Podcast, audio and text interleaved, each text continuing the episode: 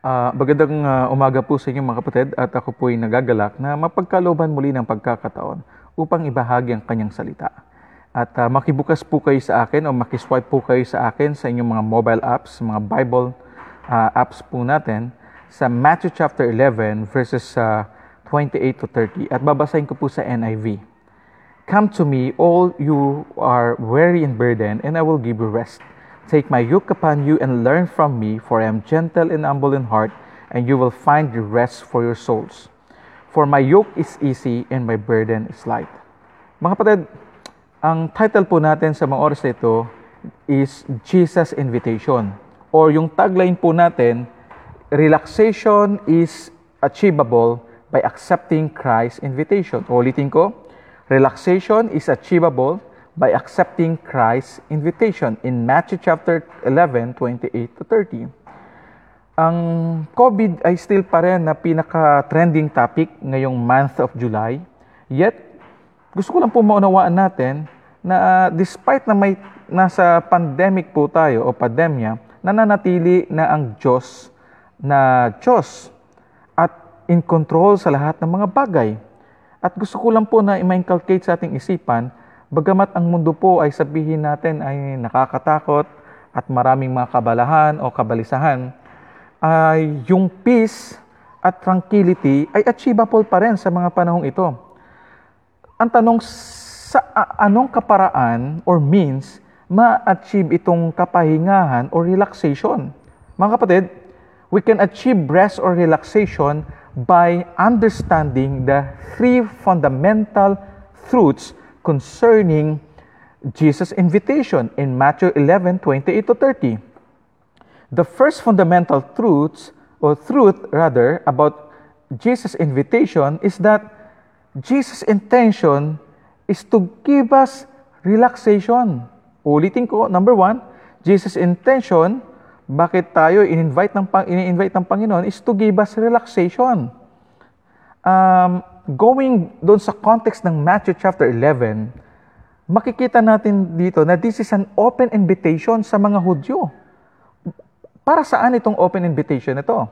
Unang-una, pag binasa natin yung buong Matthew 11, makikita natin doon na kung saan ay, ah, ah, lalo na particularly sa verse 4, na nagtanong itong mga disciples ni, ah, ni John the Baptist at ah, sabi diyan na mag-report kayo kung anong mga nakita ninyo. At ah, in fact, ah, sinasabi din diyan na kung saan ay ah, makita nyo kung papaano kumilos ang Panginoong Kristo o paano siya nag-minister. Nandoon na kung saan ay yung mga pilay nakapaglakad at ang mga bulag ay nakakita muli. At ang itong mga kitongin ay literal na sila ay napagaling. So ito ang ah, ang ah, ang sinabi ng Panginoon, Panginoong Kristo sa mga disipulo ni John the Baptist. At ah, despite noon ng Panginoong Diyos o Panginoong Kristo ay nagpakita ng napakaraming miraculous ah, works sa Galilea, ay may ilan, may ilan pa rin mga bayan na kung saan ay ah, kagaya ng ah, sa verse 20 itong Corazin at ang Bethsaida na hindi pa rin sila naniwala. Hindi pa rin sila naniwala. At in fact, may comparison pa nga dyan na ah, mas magiging mas magiging magaan pa itong ah, sabihin natin, itong ah, kaparusahan na matatanggap ng Sodom ah, kaysa sa Corazin at sa Bethsaida. Sa anong kaparaanan? Kasi unang-unang mga kapatid, ang, itong comparison na ito ay nais lamang dito na naidetalye ng Panginoong Kristo na nagpakita ang Panginoong Kristo mismo. Ang Diyos sa nagkatawang tao, ah, nagkaloob ng maraming mga milagro upang itong taong ito ay mabuksan yung kanilang mga puso't isipan. Ngunit in the end, sad to say, ah, itong mga taong ito, dahil sa kanilang stubbornness, ay naging unrepentant pa rin sila despite ng ipinakita ng Panginoong Kristo. So, yung the word na come to me ay isa po itong ah, direct or open invitation sa mga sa mga Hudyo na kung saan ang sabi diyan dito na, na, na nagsasuffer sa spiritual stagnation na sila ay nabibigat ang lubha dahil sa pagsunod sa napakaraming mga strict na mga religious laws and ah, and ano decrees. Now, ang concern po dito ng Panginoong Yesu Kristo, bakit sinabi niya dito na, ah, Come to me, all who are weary and burdened, dahil ang pinaka, ang nais siya dito, dahil sabi niya, and I will give you rest. Dahil nais ng Panginoong Yesu Kristo na magkaloob ng kapahingahan. At ang ah, itong kapahingahan lamang ito ay mapapangyayari kung itong mga Hudyong ito ay tutugon sa paanyaya ng Panginoon na lumapit sa Kanya. Ngayon, ibig sabihin no, na ang Diyos ay nagbigay o ang Panginoong Kristo ay nagbigay o nag, nagbukas ng pinto. So ano ang kailangan nating gawin dito sa invitation na ito? Ang kailangan natin sa invitation na ito, wala siyang sinasabing requirements. There's no religious uh, laws or uh, restriction or uh, rules para sa paglapit sa Kanya. In fact, yung invitation ay sabi nun, lumapit kayo sa akin, come to me. Sino? Lahat kayong, yung, yung salitang lahat, which is, uh, wala siyang, ano, wala siyang, wala siyang uh, sabihin natin na, na regulation kung sino itong mga taong ito. Lahat. Kung mayroon man dito, yung mga nabibigatan at uh, sabihin natin na uh, napapalisa. So ito yung, ito yung sinabi ng Panginoon, lahat kayong na, nabibigat ng lubha ay lumapit kayo sa akin. At ang gagandahan nito, uh, itong, itong invitation na ito ng Panginoon, ay ito lamang yung tanging invitation na ang kagandahan nito, pag tumugon ka sa kanyang paanyaya, ikaw, ang, ang benefits ay wala sa kanya, kundi nasa atin, na sumunod, na tumanggap o tumugon sa kanyang, sa kanyang invitation. Kumbaga, ito lamang yung tanging, kung titignan natin, tanging, tanging invitasyon na o sa pakikipagrelasyon na kung saan pag tumugon ka, ang benefits ay wala doon sa nag-invite, kundi sa iyo na tumugon doon sa invitation. Kaya kung titignan natin dito, na itong invitation nito ay kalakip nito ay ang kapahingahan, sabi dito, and I will give you rest. O bibigyan ko kayo ng kapahingahan. So, Jesus' concern is for us to find peace for our souls. Itong peace na to is achievable kung tatanggapin nga natin itong uh, paanyaya ng Panginoon.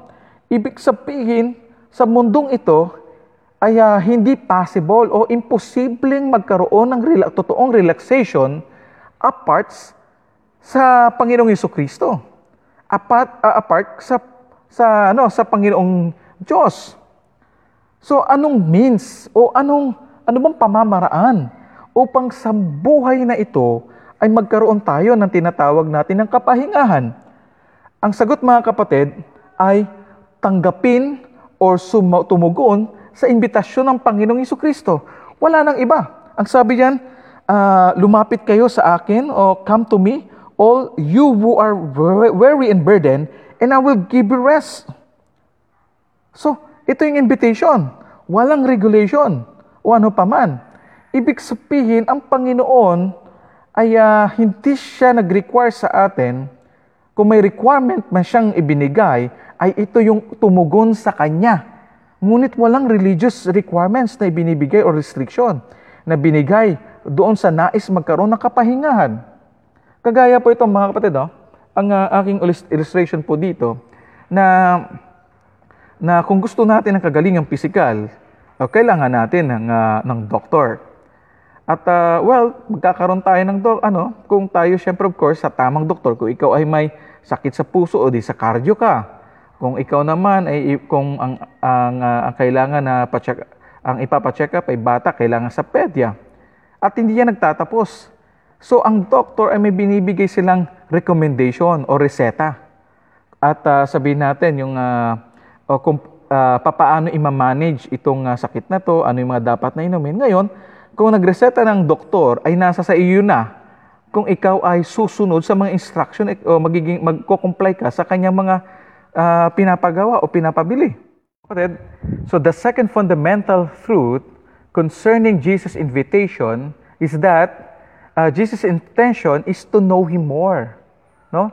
Jesus' intention is for us to know Him more. In verse 29, sabi dito, Come to, uh, take my yoke upon you and learn from me, for I am gentle and humble in heart, and you will find rest for your souls. So, ano ba dito? Ano ba yung nais ng Panginoon? Bakit siya ini-invite tayo na lumapit sa Kanya? Kung titignan natin yung ating mga binasa, makikita natin doon yung ah, yung nature, yung yung yung na, nais ng Panginoong Kristo na ma-discover natin kung sino siya. Sino siya? Sabi niya dito, "For I am gentle and humble in heart." See? Nais ng Panginoon ng isang relasyon at hindi nagnanais ang Panginoong Kristo na tayo'y sumunod sa napakaraming set of rules or religious rules na kung saan ay nagkukos nga sa atin minsan ng uh, spiritual stagnation and stubbornness. Na kaya nga, na doon sa binasa natin sa konteksto ng chapter 11 verses, uh, well, 20 to 24, bakit niya sinumpa itong uh, Corazin and Bethsaida? Dahil hindi sila naniwala sa mga gawa ng Panginoon, sa, sa Panginoong Kristo, despite na ipinakita niya kung sino siya. So kaya sa verse 29, ah, ini-invite niya tayo for us to know Him more, kung sino siya. Well, bagamat may nababanggit tayo dito, another thing is that yung the word na yoke is referring sa, sa layman's term, yung salitang yoke, this is actually, may tatlong ah, meaning ito. Unang-una, pag sinabi natin yoke, ay ito yung singkaw or pamatong na sinusuot ng baka para makapag-araro. Pangalawa, ito ay maybe ito ay isang scale or skala. Or pangatlo, ay ah, symbolically, ito ay referring sa mga prinsipyo or mga pananaw or mga katuruan. At ah, kung pag-yoke ay binabanggit at referring ito sa mga Israelita, symbolically this is referring to the teaching and laws or religious laws. So, mga kapatid, itong sabi ng Panginoon, take my yoke upon you. So, ang nais ng Panginoon ay instead na mag-accumulate or kumuha tayo ng napakaraming mga katuruan, prinsipyo o ano pa, ah, mga illogical religious uh, sabi rights, ang nais ng Panginoon ay pasanin natin yung kanyang pamatok. At hindi pa yan ha. So, ano dito makikita natin, yung yoke, sabi di- and learn from me at matuto tayo sa kanya. Mga kapatid, yung salitang disciple ay galing ito sa salitang mathetes. Ulitin ko, ang salitang disciple ay galing ito sa sa sa Greek word na mathetes, meaning to say eh, meaning to say learner. At ang nais ng Diyos ay magi tayong learner or magi tayong mathetes or disciple. So ibig sabihin, ang ninanais sa dito sabihin, ah, take my yoke upon you and learn from me. Matuto tayo. Matuto saan? Unang-una kung sino siya. An, ah, kung ah, kung ano siya, kung sino siya at ano ang mga ginawa niya. So, ito lamang yung pwedeng magbigay sa atin na mabuksan ng ating isipan sa mga gawain o mga gawa ng Panginoong Kristo na kung saan nagkukos ng kapahingahan. At ang sabi, ang maganda dito mga kapatid, sabi niya dito, at uh, after no, taking Jesus' yoke and learning from Him, at uh, makikilala natin dyan, sabi niyan, kumbaga, uh, in the Old Testament times, makikita natin no, na uh, literal na we have to follow yung, uh, in fact, hindi lang tithes eh. Mayroong, mayroong firstborn, mayroong uh, offering, may guilt offering, mayroong uh, offering, uh, may, uh, uh, may, may, ma- may guilt offering, may, uh, at uh, may tithes, at uh, mayroon pang um, offering para sa nation, um, at uh, meron din kahit din yung pare ay kailangan niya mag-offer para sa kanyang kasalanan para uh, bago siya makapag-present o ma- ma- may present niya yung offering ng iba. Pero this time, kung titignan mo, napaka-heavy nung kaila- yung mga set of rules na kailangang sundin in the Old Testament times. But this time, ang sabi ng Panginoon, take my yoke. Pasanin niyo aking pamatong at matuto o mag-aral kayo sa akin.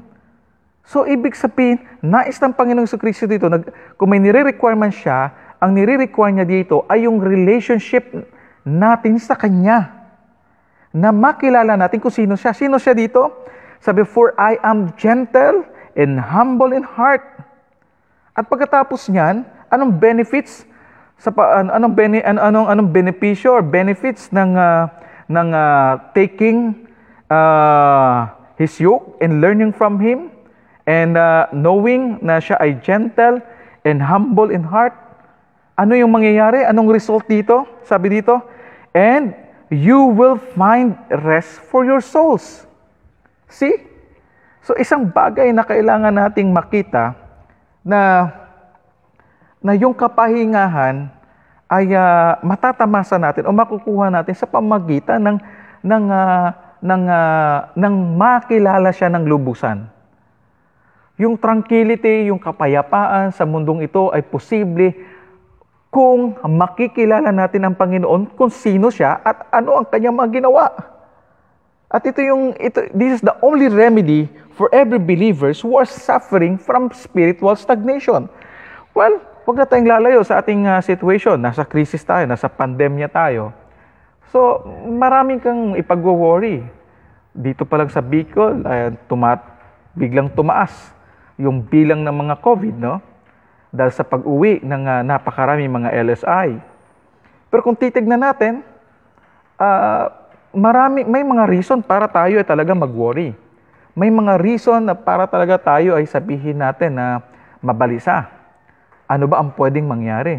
Pero may reason din na kahit sa gitna ng calamity ito, sa gitna ng crisis o pandemyang ating kinakaharap, na na tayo ay ah, sabihin natin makakuha o makasabihin natin na ma-achieve yung kapayapaan sa pamagitan ng ah, pag, ah, pagkakilala sa Panginoong Yesu Kristo ng lubusan.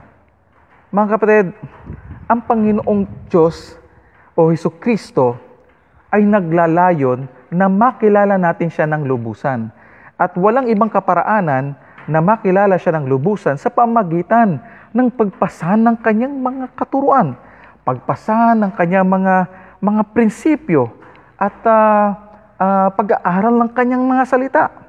At sa pamagitan nito, makikilala natin siyang lubusan. Mga kapatid sa isang relationship, no? At ah, kami ay ah, ah, five years pa lang ng aking asawa. Kumbaga, an- sa panahon ito, ka- kahit hanggang ngayon ay ako pa rin ay natututo ah, sa mga bagay ng mga pag-ugali ng asawa ko o vice versa yan. Pero patagal ng patagal ay ah, kahit papaano makikay. May mga bagay na magiging at is ka. Kasi alam mo ay ito pala yung mga gusto niya, ang mga naisin niya. At yung mga bagay na ito ay nagdudulot ng harmony sa isang relationship. Sa Panginoon, marahil takot tayo. Ang iba sa atin may ah, may picture ng Panginoon ay parang isang isang ah, isang hukom na kung saan pag nagkasala ka, papasanin mo ang lahat ng ganito. Well, partly, ang Panginoon ay veracious or just. Pero may isang bahagi ang Panginoon ng kanyang personality na siya ay merciful at nais ng Panginoon na makapag-connect sa iyo at sa akin at makapag-establish siya ng isang relationship at mailagay din sa ating isipan na ang Panginoong Yesu Kristo ay ah, gentle and at humble. At pag nalaman natin yung kanyang personality, yung kanyang ah, ah, nature ng Panginoon pala ay ah, merciful at kind, somehow magkakaroon tayo ng assurance, ma, ma, ma, ma- matutunan natin na, ay, Panginoon pala ay ganito. Hin- ah, hindi pala siya yung klase ng Diyos na, na palaging dinedefect, na pa, akala natin na siya yung hukom, na palaging ah, nandun yung punishment. Well, ang Diyos din ay, ah, ay nagkakaloob ng biyaya. At ang nais ng Panginoon dito, at yung biyaya na nais na ipagkaloob ng Panginoon sa Matthew chapter 11, 28 to 30, ay pagkalooban tayo ng kapahingahan. At ang kapahingahan na ito ay ma-achieve natin ulit mga kapatid sa pamagitan ng pagkatuto o pagkaalam ng mga bagay patungkol sa Panginoong sa Kristo. The third fundamental truth about Jesus' invitation is that Jesus' intention is to lighten our burden. Ulitin ko, Jesus' intention is to lighten our burden in verse 30. Ang sabi diyan, For my yoke is easy and my burden is light. Ulit ko, For my yoke is easy and my burden is light. So, again, in verse 30, the word, the word na for, yung salitang for sa English, ay is a marker of cause or reason. At anong anong ano, ang marker of cause and reason para saan ito? Ibig sabihin, anong reason ng Panginoon bakit tayo in-invite? Bakit siya nag invite sa mga oras na ito? Ang sabi diyan, Jesus simply stating his ultimate reason why he's calling everyone to come to him. And his intention, uh, intention is to give us ultimate tranquility. Or nais ng Diyos nagbigyan tayo ng ah, kapahingahan or rest. At mga kapatid, in fact, yung, yung salitang yoke, for my yoke, yung salitang yoke doon, mga kapatid, ay ah, emphatic, dalawang beses pinanggit. So, pag ang ah, sa Biblia, pag may isang ah, may may salita or ah, kataga na inulit ng higit sa isa, ito po ay nag stress ng point. At ah, ano ba yung intention dito? Bakit emphatic? Bakit inulit? Bakit in-stress ah, ng Panginoong Heso Kristo sa pangalawang pagkakataon, yung for my yoke is easy. Kasi mga kapatid, ang nais ditong ah, iparating ng Panginoong Heso Kristo na yung yung yung ah, um, yung burden na ibibigay ng Panginoon, ini-invite tayo hindi para tayo mismo ay pilayin ng Panginoon na sumunod sa napakaraming mga religious beliefs and rituals or rites. Ang nais ng Panginoon dito ay makilala siyang lubusan kung sino siya. Nasabi pag ah, bakit dito inimpasis na for my yoke is easy and my burden is light. Bakit nais to? Dahil yung totoong kapahingahan ay makikita natin o matatagpuan natin sa Panginoong Hesus Kristo na kung saan siya mismo yung ah, siya mismo yung sinisimbolo ng lahat ng mga batas na nakapaloob sa Biblia. So siya na ah, lahat ng mga batas na ah, nagpapatungkol sa pang, ah, ay nagpapatungkol sa Panginoong Kristo. Ibig sabihin, kung susunod ka sa mga batas na yan na sinasabi ng Biblia, 300 plus yan. At napakaraming batas yan. Kahit ako siguro, yung, kung yung Ten Commandments ay ah, isang faction lang ito, isang artikulo lang ito nung, ah, nung batas or section ng batas na mayroon ah, ang Biblia, particularly sa Old Testament, ito tawag na Moisak law, laws. So, anong sabi ng Panginoon? Take my yoke. Anong reason niya? Ah, ang reason niya dito, kunin ninyo yung aking ano, suotin ninyo yung aking pamatok. Bakit daw? Sabi niya, for my yoke is easy and my burden is light. So, ang Panginoon na mismo nagbibigay sa atin ng assurance na yung, ah, yung katuruan, prinsipyo, yung pagsunod sa Kanya o ano pa man, ay ah, ang niyanais ng Panginoon, hindi tayo pilayin, hindi tayo maging stubborn, hindi para tayo mapako at ah, sabihin natin na literal na na hindi makasunod sa Kanya o sa mga bagay na ito. Ang nais ng Panginoon ay makilala siyang lubusan kung sino siya. Yung Panginoon na sinusunod natin ay Diyos o merciful God, grace, uh, gracious God, na kung saan ay pagkakaloban tayo ng kapahingahan. At ang, uh, ang nais lamang niya dito ay um, hindi lang na yung kanyang intention is to us to take an action by following His teaching and knowing Him intimately. That apart from Jesus, it is impossible for us to achieve peace and rest. Ulitin ko, that apart, o, hiwalay sa Panginoong Kristo, na yung lahat ng pasaning sa mundong ito, sa totoo lang, ay mabibigatan tayo. Mababaliw tayo sa bigat ng pasanin na mayroon ah, o magkakaroon tayo. Pero ang kagandahan dito, pag tayo'y lumapit sa Panginoon, ang pasanin na nais niya sa atin ay isang pasanin na makakayanan natin dahil sa grasya o biyaya na ipagkakaloob niya. Bakit? Bakit? Sabi niya dito, and my burden is light. And my burden is light. Hindi tayo uh, paggagawa ng Panginoon na kumatay ka ng ganito, sumunod ka sa mga batas na ito, ito yung mga kailangan, uh, ito yung mga religious rights na gawin mo, at uh, para ikaw ay mapatawad, kailangan mong lumuhod, uh, simula uh, simula sa kantong ito hanggang makarating ka doon, kailangan mong uh, magtirik ng kandila o ano pa man. Hindi yan ang nais ng Panginoon eh. Hindi yan ang nais ng Panginoon. Ang ninanais ng Panginoon, ikaw at ako, ako ay magkaroon ng uh, personal relationship sa Kanya. Dahil sa pamamagitan lamang nito mga kapatid, mauunawa natin kung sino siya, ano yung karakter niya, at doon, doon matatagpuan natin yung totoong kapahingahan. Ah, ang Panginoon pala ay ganito. Ang na, ito pala yung kalooban ng Lord. Ito pala yung ninanais ng Lord sa akin. So yun pala. Ang nais ng Panginoon sa isang ah, sa Kristyanismo o Christianity ay hindi isang ah, ah, isang ah, hindi isang ah, sabihin nating samahan ng isang ah, na sumusunod sa mga set of rules. Bagkus ang nais ng Panginoon sa Christianity ay ah, magkaroon ng malalim na kaugnayan sa Kanya na nagdudulot ng kapahingahan. Ngayon, sa pagtatapos po ng ating ah, ng ating ah, sermon, spiritual stagnation is ultimately caused by our, by our own stubbornness that resulted to weariness at iba pang mga bagay. Balik ulit tayo sa verses 20 to 24. Bakit sinumpa? Ah, bakit nagalit ang Panginoon sa Corazin at Bethsaida that despite na ipinakita ng Panginoon, sila ay nanatiling unrepentant. So ngayon, nagpapakita ang Panginoon sa atin ng biyaya, nag invite Ang nais niya sa atin at yung ah, ang Panginoong Diyos ay intentionally nag invite siya. At ang nais niya sa atin, makilala natin siya ng lubusan sa pamagitan ng ah, pagkaunawa kung sino ang Panginoong Kristo. Sabi lang, He is, ah, he is ah, gentle and humble in heart at sa mga bagay na kanyang ginawa.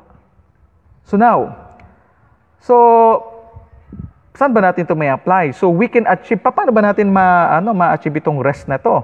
O R-E-S-T. We can achieve rest by, unang-una, responding to His invitation. Ulitin ko, we can achieve rest by responding to Jesus' invitation or call. Pangalawa, hindi lang yan. Hindi lang yung pag-responde. Ah, ah, pangalawa, yung E is enriching our relationship with Jesus. Kasi sabi na, take my yoke upon you and learn from me. So, nandoon yung ano, no? Hindi lang yung sumunod ka. Pagkus matuto tayo ng lubusan, yung pag-enrich ng ating relasyon sa Panginoon Kristo, pagkaunawa kung sino siya. And S is uh, spiritually focusing on Jesus, uh, on Jesus' finished work. So spiritually, focusing on Jesus' finished work. Hindi kagaya sa mga nangyari sa, ano, sa Bethsaida o, at sa Corazin. Despite nagpakita ng miracle o mga miraculous signs and wonders sa Panginoon, uh, nanatiling bulag ang uh, Bethsaida at Corazin. So, ang nice nito ng Panginoon ay tayo ay mag-focus sa mga nagawa o ginawa ng Panginoon at mga gagawin pa sa buhay natin. At panghuli, we have to thank Jesus' intention. Uh, well, ang pinaka-purpose niya, why He's inviting us to come to Him, is to simply to know Him more and to uh, experience rest. Mga kapatid, uh, may mga bagay na hindi pwedeng mabili ng pera. At ito yung kapayapaan na tanging Panginoong Kristo lamang ang pwedeng magkaloob. Maraming maraming salamat po at pagpalain po ang bawat isa.